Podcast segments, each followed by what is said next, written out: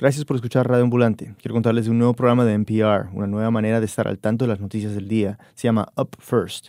En 10 minutos, más o menos, puedes tener una idea de las noticias importantes del día, esas cosas que realmente tienes que saber. Arranca el día con Up First, disponible de lunes a viernes a las 6 de la mañana en NPR One o en cualquier app de podcast. Les advertimos que este episodio de Radio Ambulante contiene escenas muy fuertes y no es apto para niños. Bienvenidos a Radio Ambulante desde NPR, soy Daniel Alarcón. Antes de empezar, les recomiendo a los que no han oído la primera parte de esta historia que vayan y lo hagan antes de escuchar este episodio. Y atentos que al final, como extra, tenemos una conversación con los productores de esta serie. La semana pasada en Radio Ambulante... Yo entro a la habitación, la veo a ella ahí acostada, pues la vi así como mal. Hola señorita, eh, todos sus síntomas están bien. Usted está pasando por el proceso normal de la anestesia. Obviamente empeoró, cada vez empeoraba. Necesito que vengas, la verdad no me siento bien. Necesito tener una solución a esto, necesito que vengas. Que me... Un resumen. En el episodio pasado, nuestra periodista Charlotte de Beauvoir nos estaba contando la historia de Jimena, una joven de 21 años que se hizo un procedimiento para aumentarse la cola. Se lo hizo en un spa que quedaba en un centro comercial de Medellín eso fue un jueves en la tarde y para el sábado en la noche seguía muy mal. El que le había hecho el procedimiento, Rafael Nieto, había estado en contacto con ella. Aquí Charlotte nos sigue contando.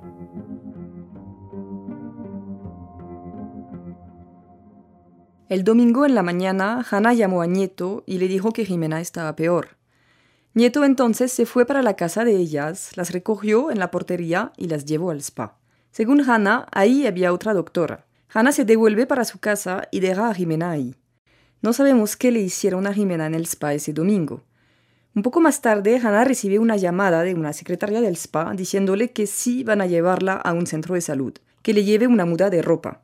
Eso hace. Se va para el centro comercial y de ahí Rafael Nieto las lleva a la clínica de Las Vegas. Según Hannah, todos entraron, pero mientras ella hablaba con la persona del mostrador, Rafael Nieto simplemente se fue, sin despedirse. Se iba de vacaciones de Semana Santa con la familia.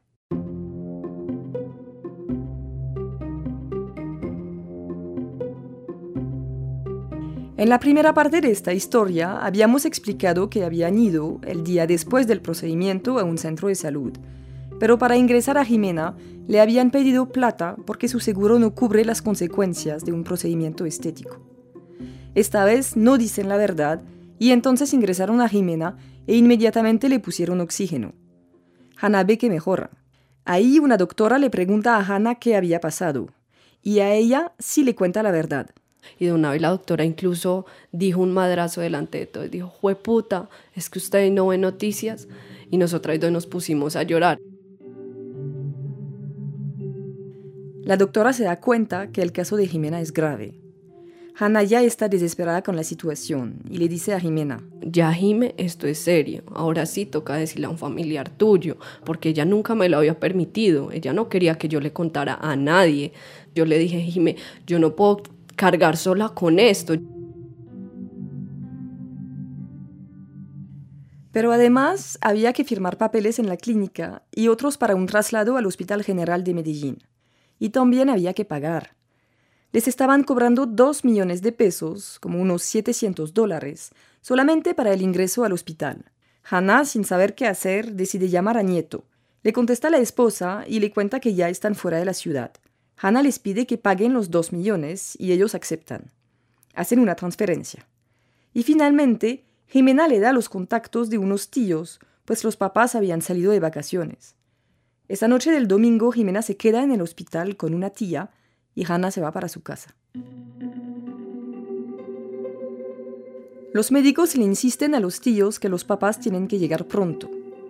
Esa noche del domingo llaman a los papás de Jimena, ellos ya habían llegado a la costa caribe después de un viaje en carro de 15 horas. Les contaron que Jimena se había hecho un levantamiento de glúteos, cosa de la que no tenían ni idea. Pero les dijeron verdades a medias, pues no querían asustarlos mucho. Esta es otra vez Doris, la mamá. Solamente que Jimena estaba complicada y que estaba en el hospital y que estaban esperando que la atendieran. Solamente eso como me, me mentaron algo de cirugía, yo pensé, se complicó, bueno, algo normal, le dio una infección, pero yo no me alcanzaba a imaginar la gravedad de la situación. El papá de Jimena le dice a Doris que se devuelvan de una vez, pero ella insiste que no, que se queden esa noche, pues él tenía que descansar después de haber manejado 15 horas. Hasta el otro día salieron de vuelta a Medellín. Viajaron todo el lunes y hasta el martes en la mañana llegaron al hospital. Mientras tanto, el resto de la familia se fue enterando. A mí me llama una de mis hermanas el lunes por la mañana. Ella es Teresa, una de las tías de Jimena. Es hermana de Doris.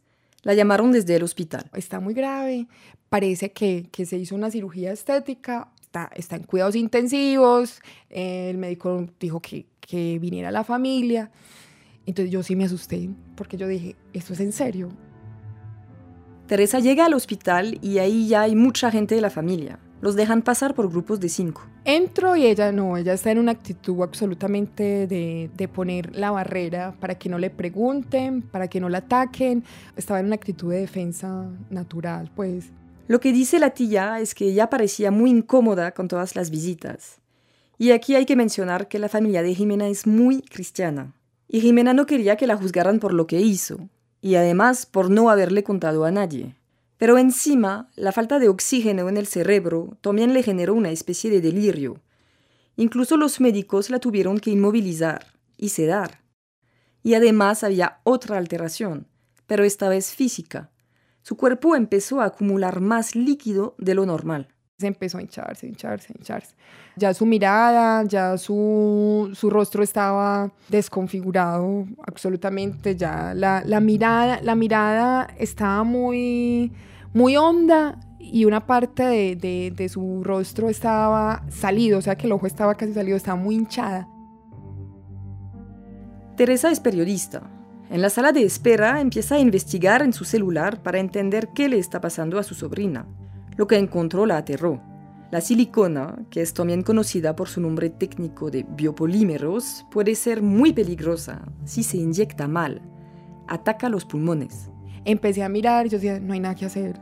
Pues porque los pulmones no se pueden operar, los pulmones em, no se pueden intervenir, no hay trasplante de pulmón.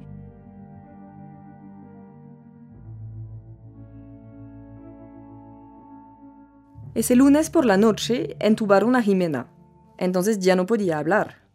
Los padres manejaron toda la noche y llegaron el martes en la mañana al hospital. Ya Jimena estaba inconsciente y ya el médico nos dice que no hay ninguna esperanza de vida para Jimena porque sus pulmones están 98% destruidos. Ahí el médico les explica bien lo que había pasado. Les dice, le han inyectado biopolímeros y este líquido se ha ido por las arterias y ha llegado a los pulmones y ahí se ha emplastado, o sea, se vuelve una pasta. Entonces ha destrozado los pulmones. ¿Se acuerdan que en la primera parte Hannah nos contó que cuando le hicieron el procedimiento a ella, le habían dibujado un punto en cada nalga para marcar dónde la iban a inyectar? Bueno, lo que pasa es que si la persona que hace este tratamiento pone mal esos puntos, corre el riesgo de chuzar una vena. Y como las venas llevan la sangre a los pulmones, si se chuza una vena y esa vena se llena de silicona, pues esa silicona va a terminar en los pulmones. Y de ahí no hay manera de que salga.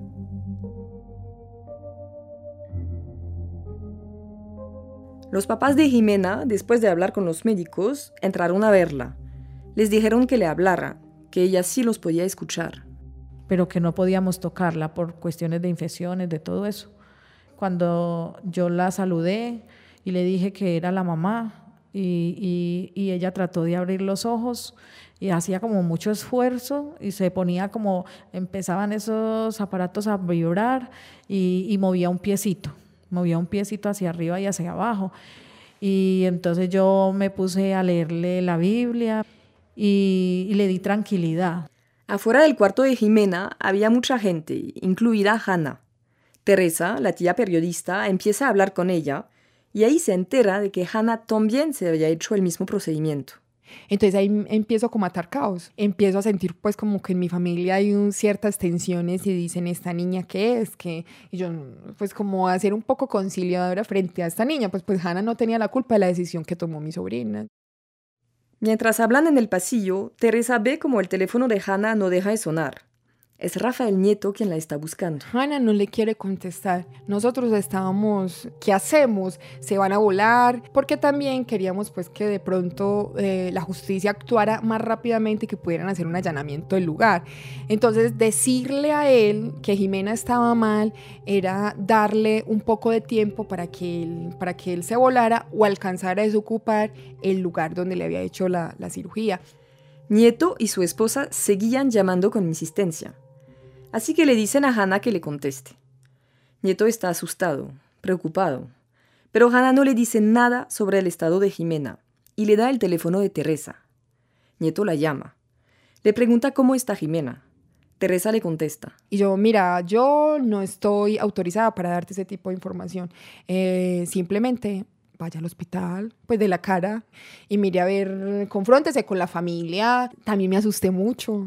¿Qué le digo a este, a este tipo? Pues Teresa cuelga y Nieto nunca llega.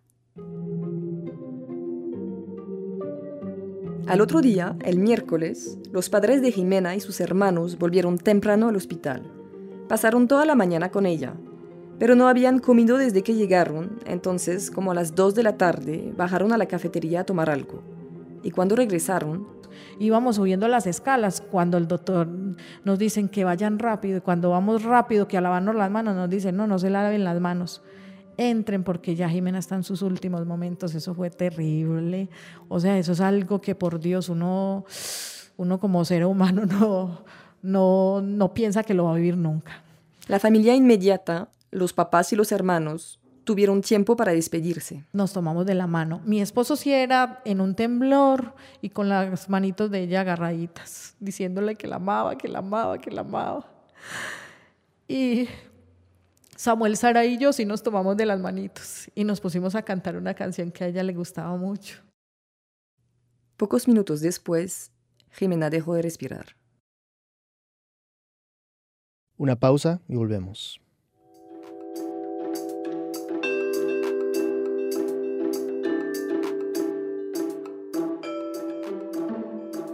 NPR y la Fundación Knight están trabajando juntos para entender mejor a los oyentes como tú, que escuchan Radio Ambulante y otros podcasts. Ayúdanos, por favor, completando una encuesta muy breve y anónima en npr.podcastingsurvey, una sola palabra, Sería un gran favor. Gracias.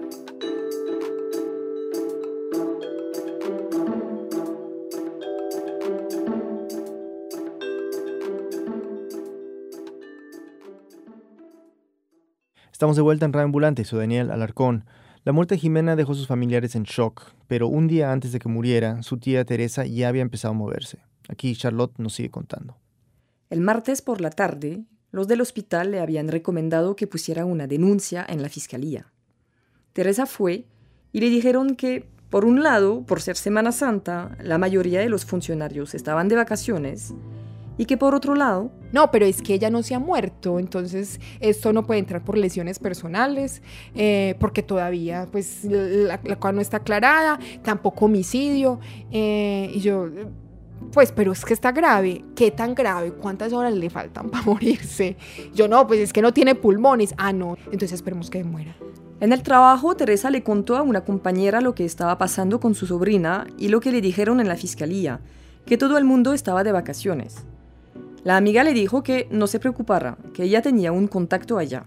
Ese contacto la ayudó a poner la denuncia formal ese mismo martes en la noche. El miércoles, Jimena fallece y al otro día, el jueves santo, la policía allanó el spa en el centro comercial cosas que en este país pues es muy escaso que te corran tanto para hacer un allanamiento. No, eso fue en escaso, pues dos días. Eh, hubiesen podido hacerlo la, la semana siguiente porque aquí sucede de esa manera. Ahí encontraron papeles rotos en la papelera, el registro de que Jimena había pasado por allá, y en el techo encontraron caletas donde escondían materiales y aparatos. Teresa estaba, además de triste, indignada, así que decidió llamar a algunos medios. Pues como para contarle al mundo qué está pasando, o sea, es como si no pudiese, no me pudiese quedar callada, era un asunto como, no pueden haber más muertes de mujeres por este tipo. La noticia de la muerte de Jimena y del allanamiento salió en varias partes. En los datos entregados sobresale que el Centro de Estética no cuenta con quirófanos ni equipos especializados para realizar este tipo de intervenciones corporales. Con biopolímeros. ¿Qué es la vigilancia que le hacen a estos centros? O sea, ¿qué es lo que hacen? Porque siguen operando y porque siguen cobrando vidas.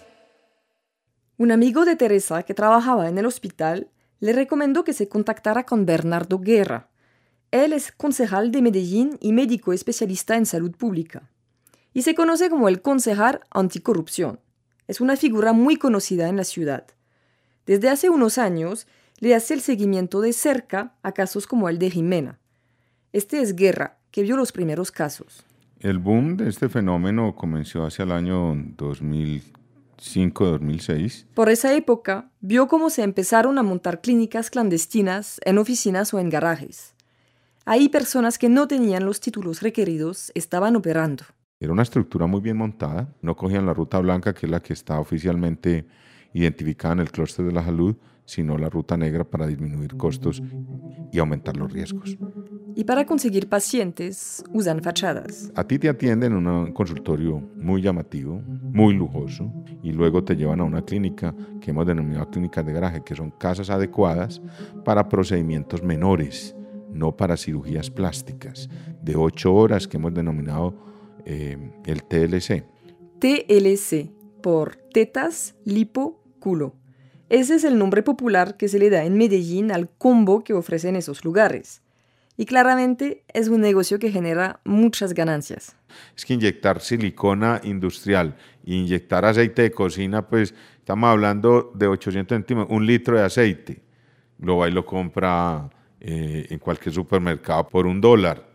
Y para cobrarle 2.700.000 pesos, casi mil dólares a la muchachita, pues eso es muy rentable.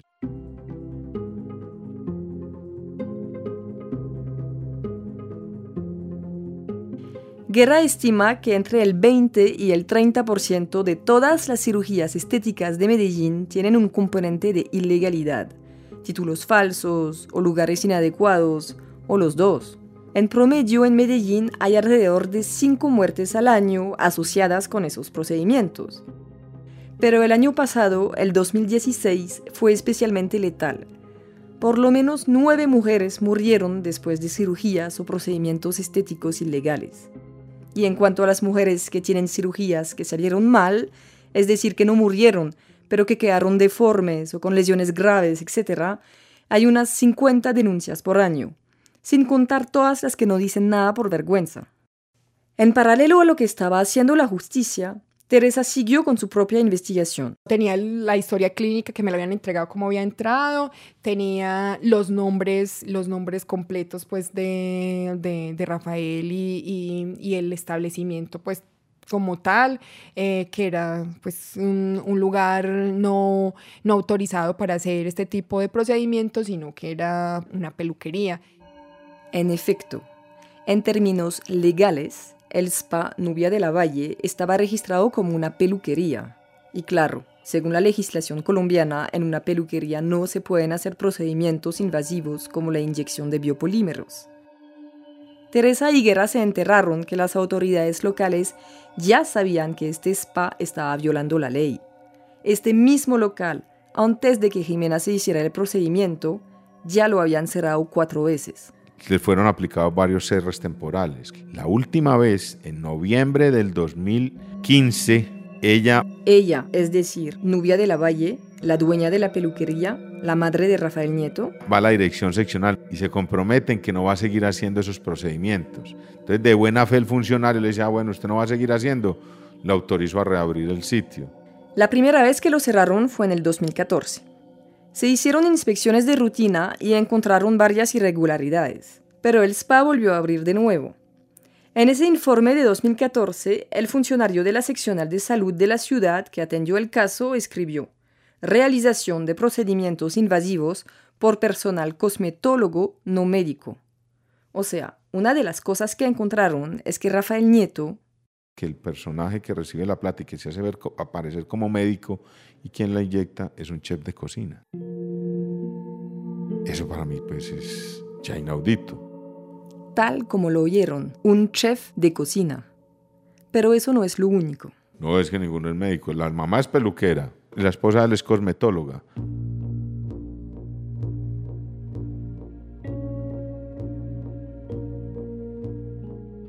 Teresa y el concejal encontraron la página de Facebook de Rafael Nieto.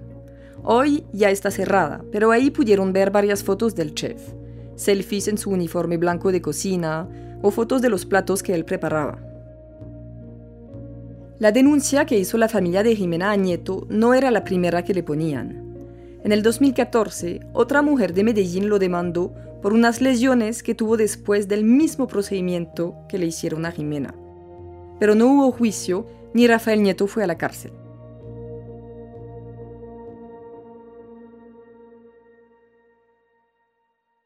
Y aquí tenemos que entrar a explicar unos detalles legales.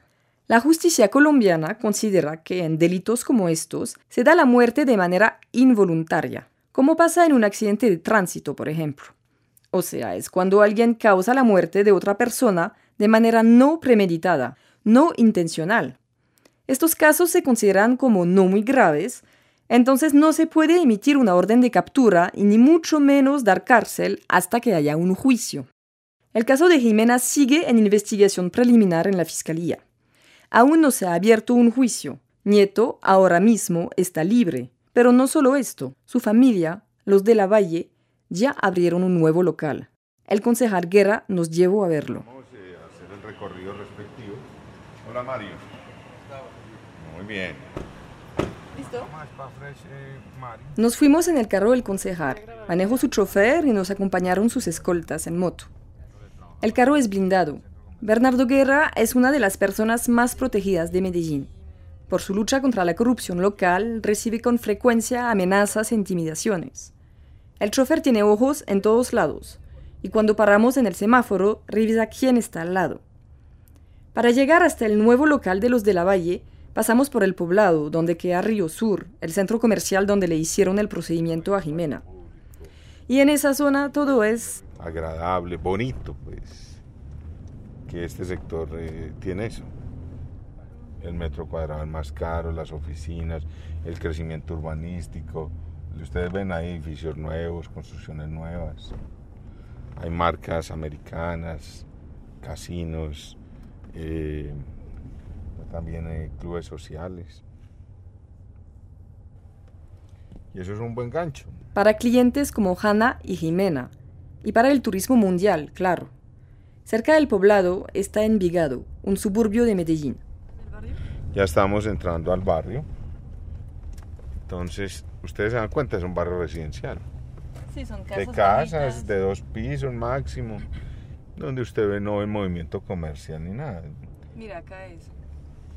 Eh, aquí lo puedes ver como es Spa Fresh. El número es 47A22.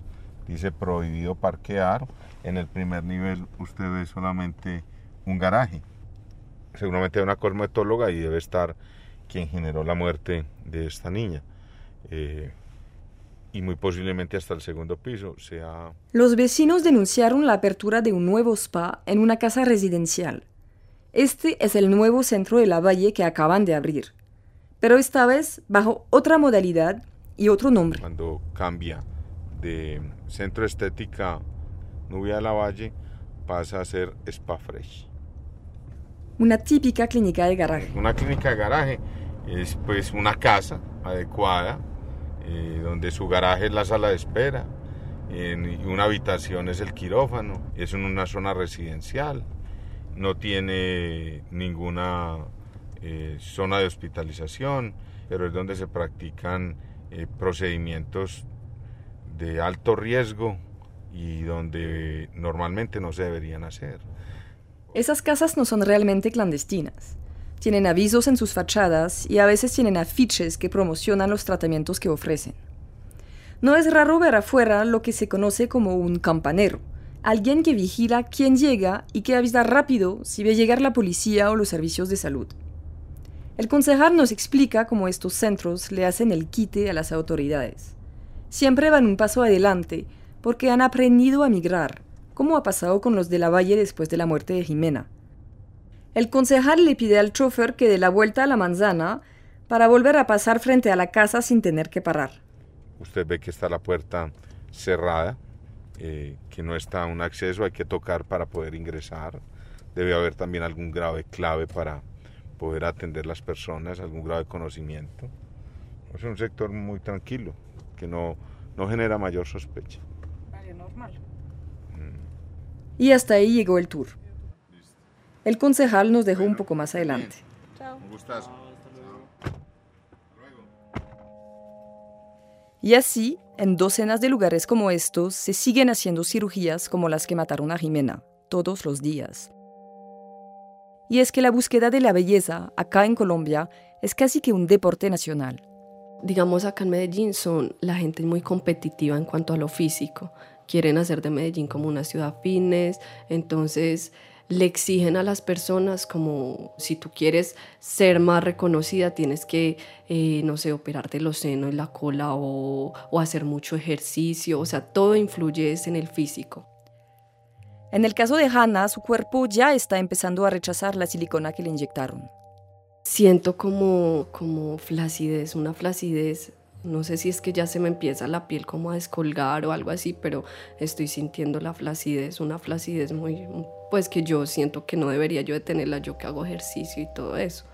Pero me preocupa que con el tiempo se vaya, la cola se vaya, no sé, como desgastando o, o poniéndose fea. Y la piel también le está empezando a cambiar de color, a oscurecerse es una reacción inflamatoria del organismo que intenta deshacerse de un material extraño, la silicona que le inyectaron. A mediano plazo, es posible también que esta silicona migre adentro de su cuerpo, creando aún más problemas. Pero el daño no es solamente físico. La gente muy fácilmente culpa a las mujeres que se hacen este tipo de tratamientos. Se las trata de bobas, de demasiado ingenuas. Se habla de ellas como si fueran las responsables de su propia desgracia. Pero es que a la gente se le olvida que ellas fueron estafadas. Y Hannah carga con eso. Siente que la gente la juzga. Y ella, pues, ella se juzga a sí misma también. Me parece que pudimos haber hecho algo si hubiéramos tenido de pronto más información, si nos hubiéramos asesorado, si le hubiéramos contado a un familiar a alguien, no ser tan casas solas, no creer. Es que nosotras creíamos como que estábamos solas en el mundo, entonces solo éramos las dos no teníamos que decirle nada a nadie. Y por eso nos pasó eso, por no decirle ni siquiera a una mamá o a un papá algo de eso para asesorarnos. Ahora Hannah tiene que cargar con el remordimiento de no haber hecho algo diferente en el caso de Jimena. Y eso tampoco es justo, ¿no? Porque al fin de cuentas, ella también es víctima.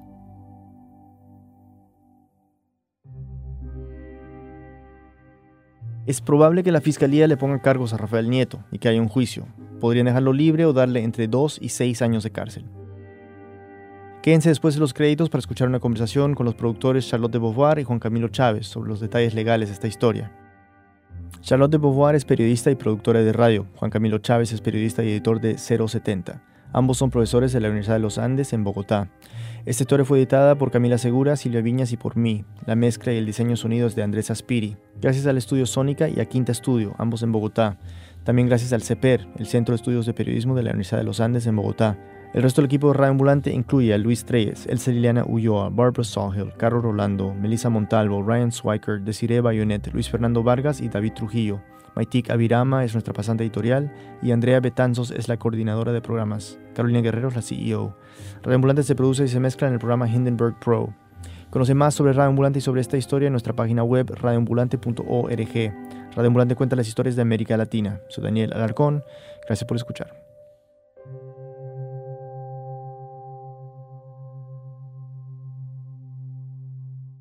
Después de escuchar esta historia me quedé con muchas preguntas y entonces decidimos conversar con Charlotte y Juan Camilo un poco más. Y bueno, comencé con la pregunta más obvia. ¿Por qué siguen sucediendo tragedias como la de Jimena? Bueno, hay que considerar ahí muchos factores. Uno que ya mencionamos, que es la tipificación de esos delitos, que de hecho se llaman, y es absurdo, se llaman delitos culposos, que uno pensaría que, que fueran hechos de manera voluntaria, pero no, es todo lo contrario. Eh, un delito culposo es un delito que se considera que se da la muerte de manera involuntaria. Entonces, en el caso de Jimena, se considera que Rafael Nieto no tuvo la intención de matar a Jimena. Y entonces en esos casos, como se consideran los delitos culposos como pues menos graves que los otros eh, homicidios que son dolosos, en los cuales sí hay intención de dar la muerte, entonces la ley colombiana dice que no se puede meter en la cárcel. Hasta que tienen su juicio. Exactamente. Entonces pasaría en este caso todo el momento de la investigación en la fiscalía, que puede durar un año, un año y medio, ¿sí? Y si al cabo de esa investigación hay suficientes pruebas, pues la fiscalía abre un juicio y entonces ahí, a partir de este momento y del final del juicio, si se declara culpable, ahí es donde se mira si hay como medidas de aseguramiento de esta persona. Luego tú tienes, por ejemplo, en la fiscalía, los fiscales están hasta el cuello de trabajo el caso de la fiscal que está con el caso de Jimena, ella en paralelo del de Jimena tiene otros 400 casos en investigación. También hay temas de corrupción acá. Sí, Daniel, hay un montón de escalas en las que la corrupción aparece en estos casos. Una primera escala es, por ejemplo, una cosa que se llama el campaneo, que son eh, personas que están paradas eh, frente a las clínicas de garaje, eh, que están avisando si viene una redada de la policía y normalmente tienen relación de personas de la policía que les avisan a ellos, pero también personas de las clínicas que les pagan para que les avisen. Y pues también hay otros niveles de, corrupción, por ejemplo, eh, funcionarios eh, de las secretarías que reciben sobornos, que retrasan procesos, fiscales o empleados de la fiscalía que también reciben sobornos. Este tipo de denuncias han aparecido y que retrasan los procesos para que al final terminen precluyendo por que no hubo una investigación que llegó a nada. Explícame eso, ¿qué es precluir en este caso? Pues precluir en general es básicamente que se pasa el tiempo límite en el que se tiene que hacer esta investigación para encontrar unas pruebas y acusar a alguien. El caso se va muy lento y luego ya no, pueden hacer nada. Ya se tiene que archivar el caso. Un fiscal con 400 casos pues termina archivando muchos de esos casos. Mm. ¿Y Charlotte, a nivel nacional? Sí, a nivel nacional también hay mucha corrupción. Por ejemplo, el, año pasado eh, estalló un escándalo fuerte em, aquí en Bogotá cuando salió a la luz que una funcionaria del Ministerio de Educación estaba recibiendo plata para convalidar unos diplomas express que se hacen en el extranjero. ¿Específicamente para, para cirujanos falsos? Exactamente. La gente cuando se gradúa de médico acá es como médico general o médico cirujano. Pero para poder operar, hacer operaciones de cirugía estética, encima de tu primer diploma tienes que hacer una especialización que dura en Colombia entre 5 y 6 años de estudio de tiempo completo. Pero resulta que hay unos médicos que iban, que todavía van, ¿no? A Argentina o a Brasil, unos cuantos fines de semana, unos cuantos cursos virtuales. Y esa funcionaria que agarraron ahí en el Ministerio de Educación, ella estaba diciendo que esos cursos express valían tanto como una como una, una especialización larga como la que se debe hacer. Y esto es ilegal. Hmm. ¿Alguien ha ido a la cárcel por un caso como el de Jimena? Pues Daniel, en Medellín específicamente, desde el 2006, eh, no, no, nadie ha ido a la cárcel por homicidio culposo. Sí han ido por lesiones personales, pero por homicidio culposo, hasta ahora en este momento, justamente en estos días, el primer médico va a ser condenado, pero no se sabe cuál es la condena porque no se ha hecho la lectura de esa sentencia. Y otros muchos casos se cierran por porque se, da una indemnización entre el victimario y la víctima. Y en el caso de Jimena eso pasó. En la fiscalía les recomendaron que negociaran y hubo una discusión entre los abogados de Rafael Nieto y los abogados de la familia y ahí de hecho les ofrecieron 40 millones de pesos, que son como unos 14 mil dólares, pero la familia dijo que no. ¿Alguien está tratando de hacer algo? ¿Algún congresista o alguien está cambiando leyes o reglamentos? Nadie está tratando de hacer regulaciones en torno al homicidio culposo y a crear, mm, digamos, que haya agravantes en, en, casos de cirugías y procedimientos plásticos estéticos, pero por otro lado sí hay un par de senadores y una unión, digamos, con el Ministerio de Salud, el Ministerio de Educación y organizaciones de víctimas que están tratando de pasar una ley en el Congreso eh, pero para regular la práctica médica de la cirugía estética en Colombia. Pero esta ley se ha caído ya un par de veces y pues las digamos, como no son muy optimistas para que pasen esta nueva eh, etapa legislativa que está haciendo el Congreso ahorita. Y es que en Colombia hay que considerar que la ley está muy atrasada en términos de, de regulación de la medicina. Por ejemplo, hoy, con la ausencia de regulación que hay en la ley, un cirujano plástico puede, por ejemplo, operar un tumor cerebral si el paciente está de acuerdo. Eso no sería ilegal. Y en el caso de Nieto, eh, la fiscalía sigue investigando y, ¿qué creen que va a pasar? Yo pienso que lo más probable es que se abra este juicio. Sí, yo creo que también este caso es un caso que es típico, digamos que puede llegar a un juicio real, una persona que no es idónea, que ni siquiera es médico y que termina con el homicidio, digamos, de esta niña Jimena que pues fallece en esta situación tan terrible. Gracias a Charlotte de Beauvoir y a Juan Camilo Chávez. La próxima semana en Radio Ambulante, más historias de América Latina. Soy Daniel Alarcón. Gracias por escuchar.